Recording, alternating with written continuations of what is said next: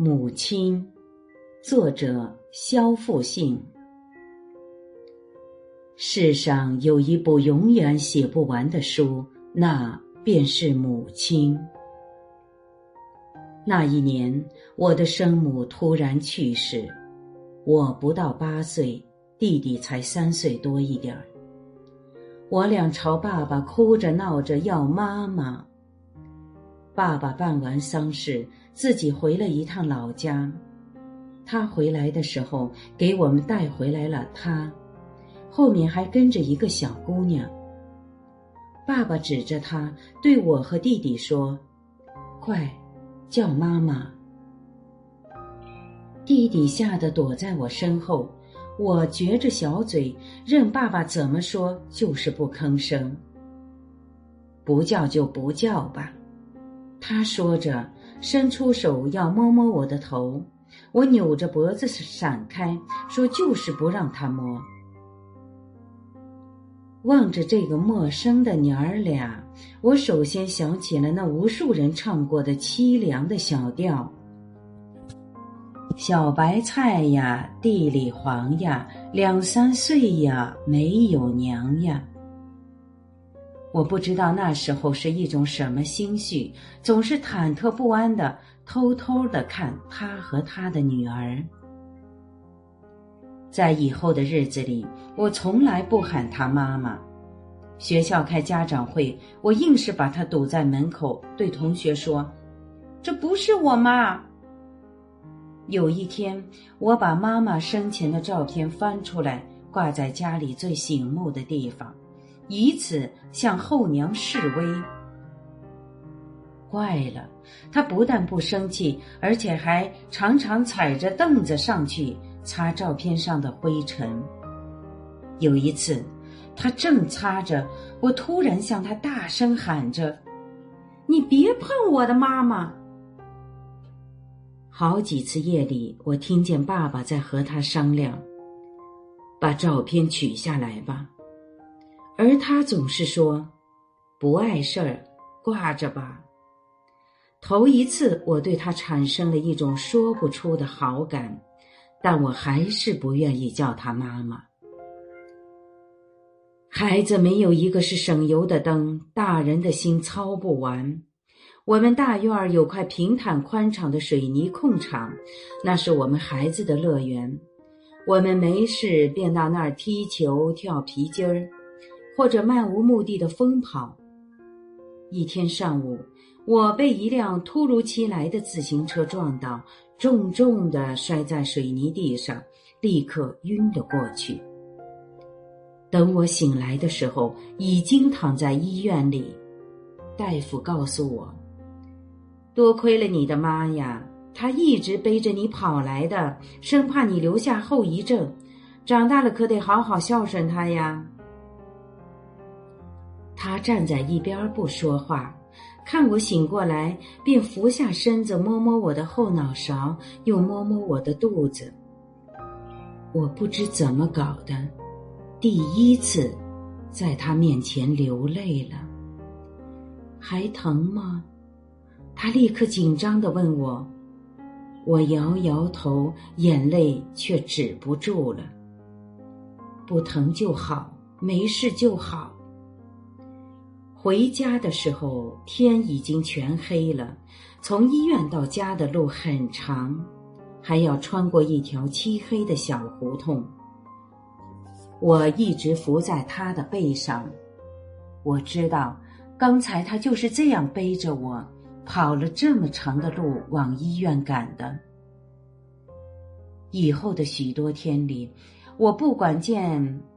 是爸爸还是邻居，总是一个劲儿的埋怨自己。但他总是说：“都赖我，没看好孩子，可千万别让孩子落下病根儿呀。”好像一切过错不在那硬邦邦的水泥地，不在我那样的调皮，而全在于他。一直到我活蹦乱跳，一点没事了，他才舒了一口气。没过几年，三年自然灾害就来了，只是为了省出家里一口人吃饭，他把自己的亲生闺女，那个老实听话、像他一样善良的小姐姐，嫁到了内蒙古。那年小姐姐才十八岁，我记得特别清楚。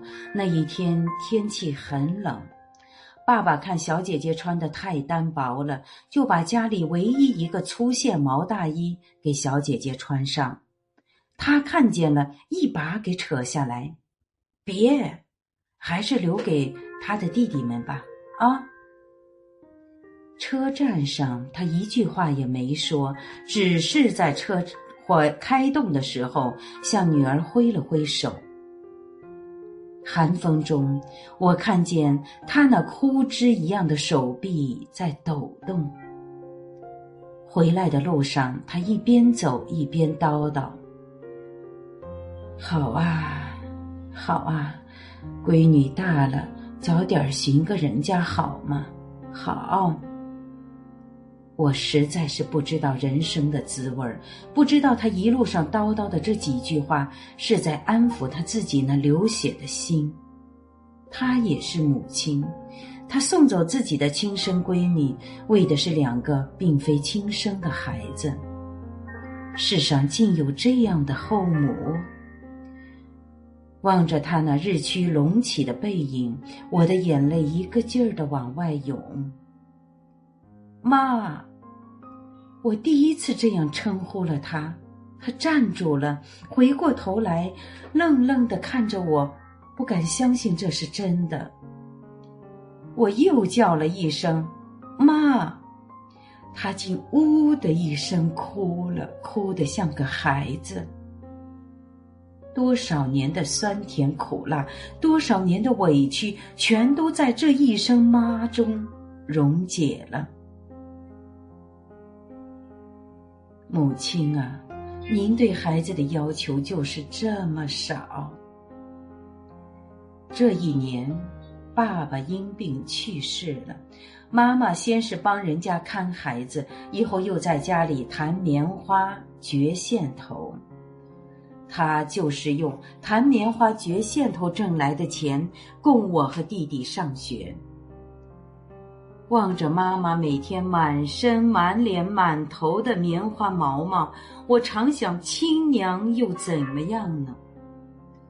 从那以后的许多年里，我们家的日子虽然过得很清苦，但是有妈妈在，我们仍然觉得很甜美。无论多晚回家，那小屋里的灯总是亮的。橘黄色的灯光里是妈妈跳动的心脏。只要妈妈在，那小屋便充满温暖，充满了爱。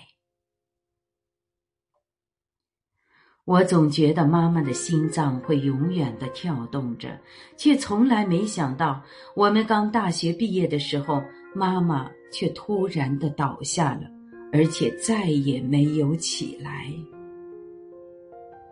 妈妈，请您的在天之灵能原谅我们，原谅我们儿时的不懂事，而我永远也不能原谅自己。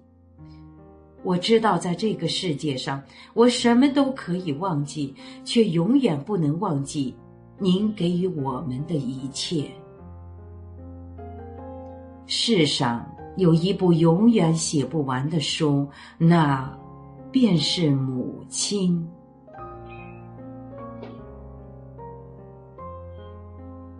我是主播零点，欢迎关注，谢谢您的收听。